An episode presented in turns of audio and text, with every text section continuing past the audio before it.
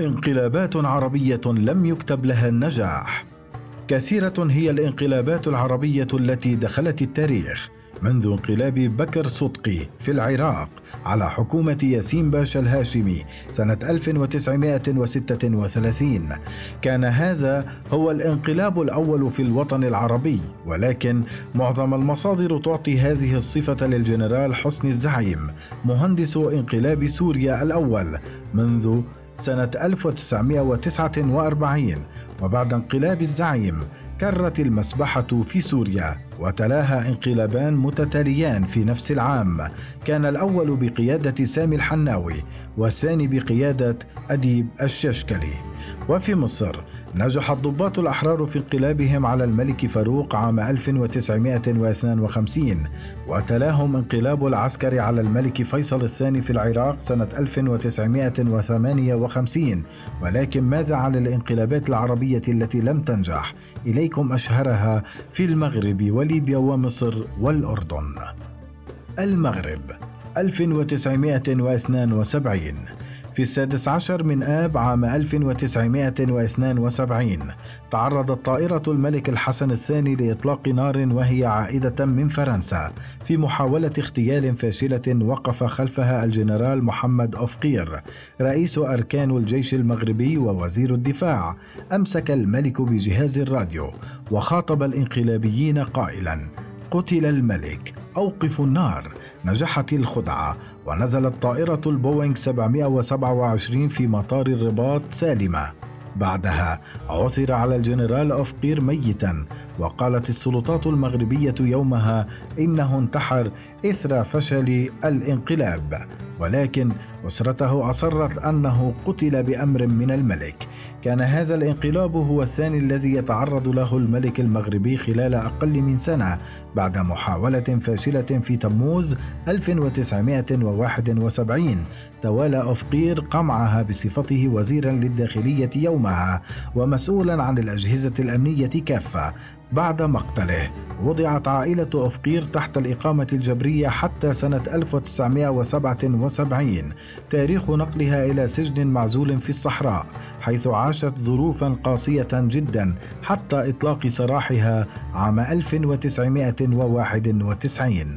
يعتبر هذا الانقلاب هو الأشهر في تاريخ المغرب الحديث لأن مهندسه كان من أقوى رجال العهد وأكثرهم قربا من الملك محمد الخامس ونجده الملك الحسن الثاني. هكذا تكون الانقلابات العسكرية عادة من قبل أشخاص مقربين من البلاط نافذين وموثوقين لا تدور حولهم أي شبهة.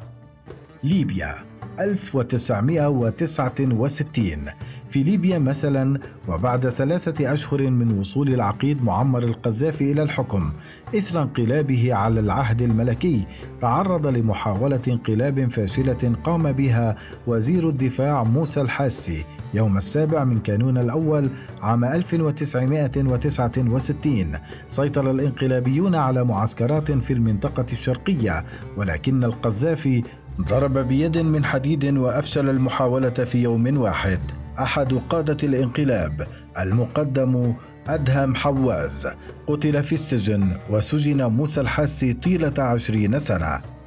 الأردن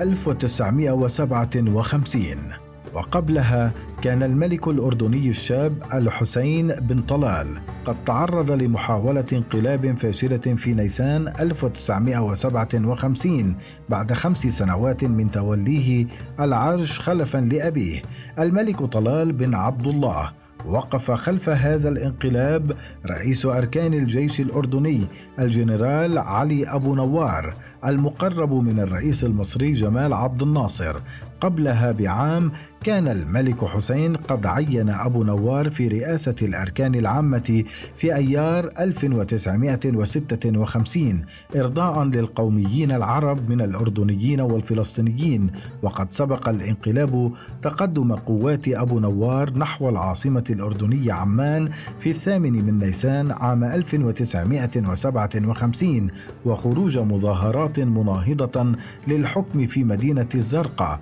يوم الثالث عشر من نيسان. فرض الملك الحسين الأحكام العرفية في كل من عمان ونابلس والقدس واستقال أبو نوار من منصبه قبل أن يقال. حيث سمح له الحسين بالسفر إلى دمشق ومنها توجه إلى مصر بدعوة من الرئيس عبد الناصر حيث أصدر بيانا ضد الملك الحسين عبر إذاعة صوت العرب في الثاني والعشرين من نيسان. في شهر أيلول من العام نفسه حكم عليه غيابيا بالسجن خمسة عشر سنة ورد أبو نوار بتأسيس مجلس قيادة للثورة الأردنية على غرار التجربة المصرية. وفي نيسان عام 1963 أعلن عن إنشاء حكومة في المنفى لما سماها الجمهورية الأردنية. عفى عنه الملك حسين سنة 1965 وقام بتعيينه سفيرا في فرنسا في شباط 1971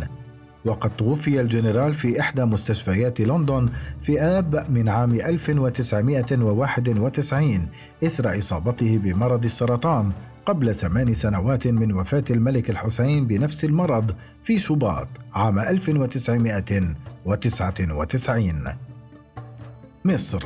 1988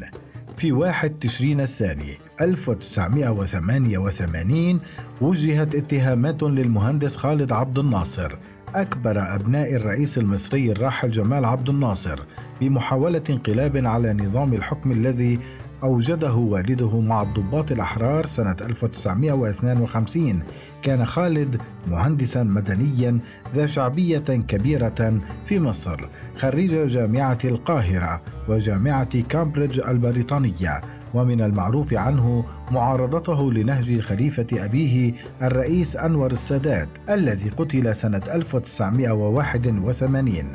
كما كان معارضا بشدة لاتفاقية كامب دايفيد التي أبرمها السادات مع إسرائيل وقد اتهم غيابيا بمحاولة تمرد على حكم الرئيس حسني مبارك والهجوم على السفارة الأمريكية في القاهرة وقتل دبلوماسيين إسرائيليين وقيل إنه كان العقل المدبر والممول لمجموعات يسارية ثورية أطلقت على نفسها اسم ثورة مصر وكانت مدعومة من العقيد معمر القذافي كان عبد الناصر في يوغوسلافيا يومها وقد وجهت كل هذه الاتهامات له غيابيا ولو ثبتت لكان على القضاء المصري تطبيق حكم الإعدام بحقه وكان ذلك يؤثر سلبا على شعبية الرئيس مبارك نظرا لشهرة خالد وشعبيته الكبيرة التي كان والده لا يزال يحظى بها في مصر والعالم العربي بعد ثمانية عشر سنة على وفاته. عاد خالد عبد الناصر من المنفى سنة 1990 ودافع عن نفسه أمام القضاء المصري نافيا ضلوعه بأي انقلاب أو عمليات إرهابية وقد تمت تبرئته من كل الاتهامات الموجهة إليه وعاش في مصر مدرسا في جامعة القاهرة وشارك في ثورة ميدان التحرير ضد الرئيس مبارك في شباط 2011 قبل وفاته بستة أشهر في أيلول من العام نفسه.